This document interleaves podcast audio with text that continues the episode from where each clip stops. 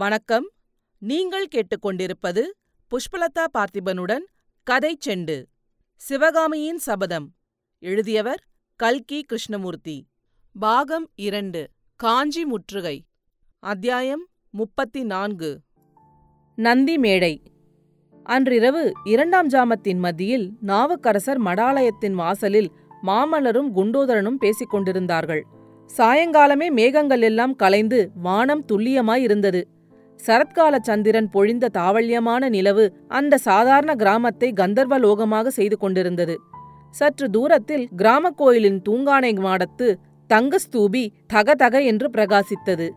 அதற்கப்பால் தெரிந்த தென்னை மரங்களின் உச்சியில் பச்சை மட்டைகளின் மீது நிலாமரியின் கிரணங்கள் ரசவாத வித்தை செய்து கொண்டிருந்தன. தென்னை மட்டைகள் இளங்காற்றில் லேசாக அசையும்போது பச்சை ஓலைகள் பளிச்சென்று வெள்ளி ஓலைகளாக மாறுவதும் மீண்டும் அவை பச்சை நிறம் பெறுவதும் ஏதோ ஒரு இந்திரலோக காட்சியாகவே தோன்றின.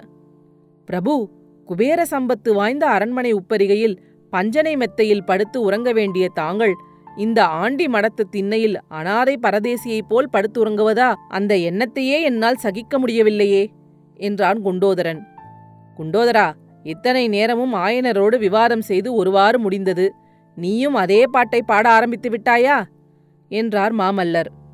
குண்டோதரன் ஏதோ சொல்ல ஆரம்பித்தான். அதற்கிடம் கொடாமல் மாமல்லர் மறுபடியும் கூறினார் என் தந்தை அப்படி என்னை அரண்மனை உப்பரிகையிலேயே எப்போதும் படுக்க வைத்து வளர்க்கவில்லை குண்டோதரா. பஞ்சனை மெத்தையில் பரப்பிய முல்லை புஷ்பங்களின் மீது படுத்தும் எனக்கு பழக்கம் உண்டு. நடு காட்டிலே மரத்தின் வேரை தலையணையாய் கொண்டு தரையில் படுத்தும் எனக்கு பழக்கம் உண்டு. இந்த மடத்து திண்ணை வழவழ என்று தேய்ந்து எவ்வளவு மிருதுவாக இருக்கிறது? என்றார் மாமல்லர். பிரபு தாங்கள் பரிகாசம் செய்கிறீர்கள். எனக்கோ வேதனையாய் இருக்கிறது. இந்த கஷ்டம் தங்களுக்கு என்னால் வந்ததுதானே என்பதை எண்ணும்போது என் மனம் பதைக்கிறது. நான் மட்டும் ஒரு வார்த்தை இந்த ஊர்வாசிகளிடம் தாங்கள் இன்னார் என்பதை பற்றி சொல்லியிருந்தால் உண்டோதரா பிசகான காரியங்களை செய்துவிட்டு பிறகு வருத்தப்படுகிறவர்களை நான் கண்டதுண்டு. நல்ல காரியம் புத்திசாலித்தனமான காரியம் செய்ததற்காக வருத்தப்படுகிறவர்களை நான் பார்த்ததில்லை. இப்போது உன்னைதான் பார்க்கிறேன். நான் சக்கரவர்த்தி குமாரன் என்பது தெரியாதபடி ஜனங்களுடன் கலந்து பழகும் சந்தர்ப்பம் கிடைக்காதா என்று எவ்வளவோ ஆவல் கொண்டிருந்தேன். அந்த ஆவல் இப்போது உன்னால் நிறைவேறுகிறது. ஆஹா சிவகாமியின் நடனக்கலையின் புகழ் எவ்வளவு தூரம் பரவியிருக்கிறதென்பதை இன்று தெரிந்து கொண்டதில் எனக்கு எவ்வளவு சந்தோஷம் தெரியுமா? பிரபு சிவகாமி தேவியின் நடனக்கலையின் புகழ் மட்டும் இங்கே பரவியிருக்கவில்லை. புள்ளலூர் போரின் கீர்த்தியும் இந்த கிராமம் வரையில் வந்து எட்டியிருக்கிறது. மெய்யாகவா குண்டோதரா. ஆம் பிரபு. அந்த சண்டையிலே குமார சக்கரவர்த்தி நிகழ்த்திய மகத்தான வீர சாகச செயல்களைப் பற்றியும் இங்கேயெல்லாம் தெரிந்திருக்கிறது. அதையெல்லாம் பற்றி சவிஸ்தாரமாக சொல்ல வேண்டும் என்று கிராமவாசிகள் என்னை கேட்டுக்கொண்டார்கள். அவர்களுக்கு ராத்திரி சாவகாசமாய் சொல்லுவதாக வாக்களித்திருக்கிறேன். இப்போது கோவில் பிரகாரத்திலே அவர்கள் கூடியிருப்பார்கள். நீங்களும் வருகிறீர்களா? என்று குண்டோதரன் கேட்டான். வருகிறேன். ஆனால் நீ ஏதாவது விஷமம் செய்து என்னை காட்டிக் கொடுத்து விடக்கூடாது என்றார் மாமல்லர். கோயில் பிரகாரத்தில் நந்தி மேடையின் படிக்கட்டில் குண்டோதரனும் மாமல்லரும் உட்கார்ந்திருந்தார்கள். நந்தி மேடை பலிபீடம் இவற்றை சுற்றி பிரகாரத்தில் செங்கல் சுண்ணாம்பினால் தளவரிசை போடப்பட்டிருந்தது. அந்த சுத்தமான தளத்தில் கிராமவாசிகள் பலர் உட்கார்ந்திருந்தார்கள். புள்ளலூர் சண்டையை பற்றி அவர்களிடம் குண்டோதரன் சண்டை பிரசண்டமாக வர்ணனை செய்தான். அந்த சண்டையிலே முக்கியமாக குமார சக்கரவர்த்தி மாமல்லர் காட்டிய தீர்க்க சாகசங்களைப் பற்றி உற்சாகமாக விவரித்தான். மாமல்லர் எப்படி போர் செய்தார் தெரியுமா?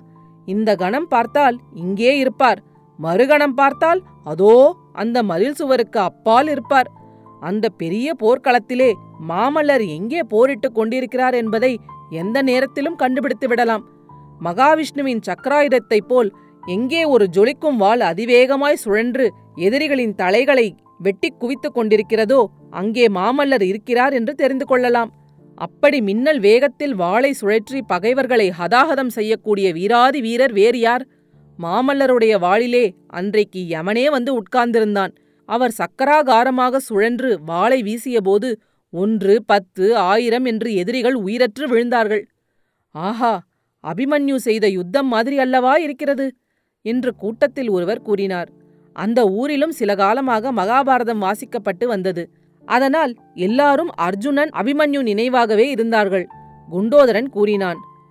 ஆம் மாமல்லர் அன்று அபிமன்யு மாதிரிதான் போர் புரிந்தார். ஆனால் ஒரு வித்தியாசம் அபிமன்யு போர்க்களத்தில் மாண்டு போனான். புல்லலூர் சண்டையிலோ மாமல்லரின் வாளுக்கு முன்னால் நிற்க முடியாமல் எதிரிகள் புறமுதுகிட்டு ஓடத் தொடங்கினார்கள். எல்லோருக்கும் முன்னால் ஓட்டம் பிடித்தவன் கங்க நாட்டு அரசன் துர்விநீதன்தான். துர்விநீதன் எந்த பக்கம் ஓடினானோ? என்று ஒரு கிராமவாசி கேட்டான். தெற்கு நோக்கி ஓடி வந்ததாகத்தான் கேள்வி.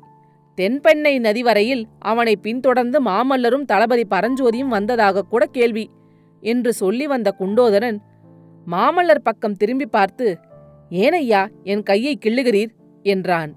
மாமல்லரின் கண்களில் கோபக்குறி காணப்பட்டது. இதற்குள் கூட்டத்தில் இன்னொருவர் ஆமாம் இந்த விவரமெல்லாம் உனக்கு எப்படியப்பா தெரிந்தது? ஆயனரின் சீடனுக்கு போர்க்களத்தில் என்ன வேலை? என்று கேட்டார். நல்ல கேள்விதான். உன்னிடம் உண்மையை சொல்லாமல் இருக்க முடியாது போலிருக்கிறது என்று சொல்லிக்கொண்டே குண்டோதரன் எழுந்து மாமல்லரிடமிருந்து சற்று அப்பால் போய் நின்றான். இதோ இருக்கிறாரே என் பக்கத்தில். இவர் இவர்தான்.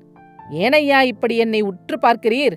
இவர்தான் உண்மையில் ஆயனருடைய உத்தம சிஷ்யர். நான் பல்லவ சைன்யத்தை சேர்ந்தவன்.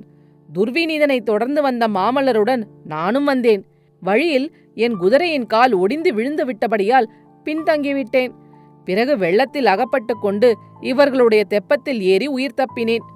உடனே கூட்டத்தில் இருந்தவர்கள் ஒருவரை ஒருவர் விழாவிலே விரலால் சீண்டியும் வேறு விதமாக கவனத்தை இழுத்தும் காதோடு ரகசியம் பேசிக் கொண்டார்கள். குண்டோதரன் ஆயனரின் சிஷ்யனாக இருக்க முடியாது என்று அவர்களால் பலர் முன்னாடியே யூகித்துச் சொல்லிக் கொண்டார்கள்.